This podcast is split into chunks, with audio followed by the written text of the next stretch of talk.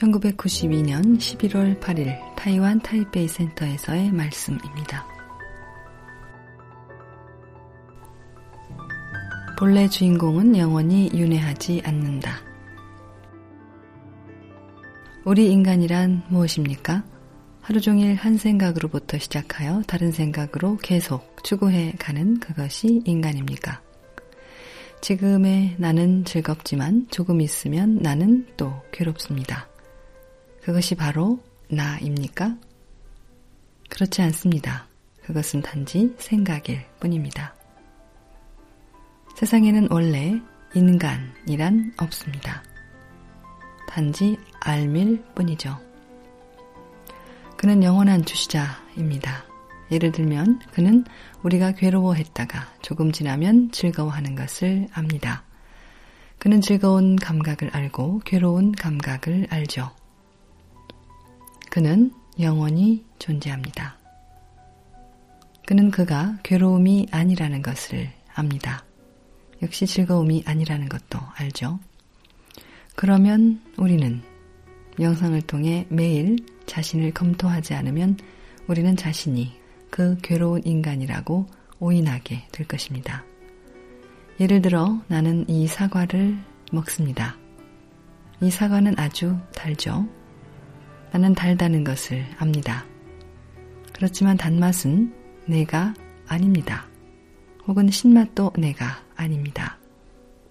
나는 단지 단맛과 신맛을 향유하고 있을 뿐입니다. 그러므로 원래 사람은 없습니다. 환상의 틀을 만들어 이를 더욱 견고하게 해서는 안 됩니다. 그대들이 그 어떤 옷을 입어도 아무 관계가 없습니다. 옷을 자주 바꿔 입다 보니 너무 피곤할 뿐입니다. 우리는 인간이란 없다는 것을 이해해야 합니다. 그 사람이 얼마나 위대하든 또 재능이 얼마나 많든지 간에 그것은 일종의 한 현상에 불과한 것이죠. 그것은 그가 보유하고 있는 특질입니다. 그 자신은 그러한 특질이 있다는 것을 알고 그 특질을 사용하고 있을 뿐입니다. 그가 그 사람인 것은 아니죠. 그러므로 우리는 태어나지도 죽지도 않습니다. 단지 생각이 생멸을 거듭할 뿐이죠. 만일 이들 생각을 버리지 않고 생로병사나 희로애락을 계속 추구하다 보면 우리 자신을 그들 감각으로 인식해 버립니다. 그러면 우리는 윤회를 하게 될 것입니다.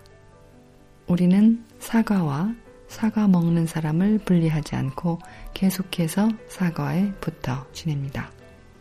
하루 종일 사과를 찾아다니다가 이쪽에서 다 찾으면 다른 쪽으로 찾으러 갑니다.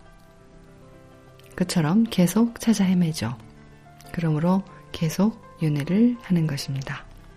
어떤 때는 우리가 좋아하는 것들을 찾으려 하거나 혹은 싫어하는 것들을 피하려 하기 때문에 번뇌가 일어나고 윤회를 하는 것입니다.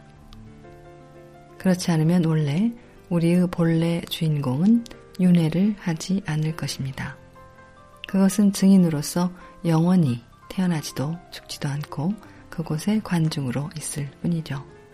마치 우리가 영화를 보는 것처럼.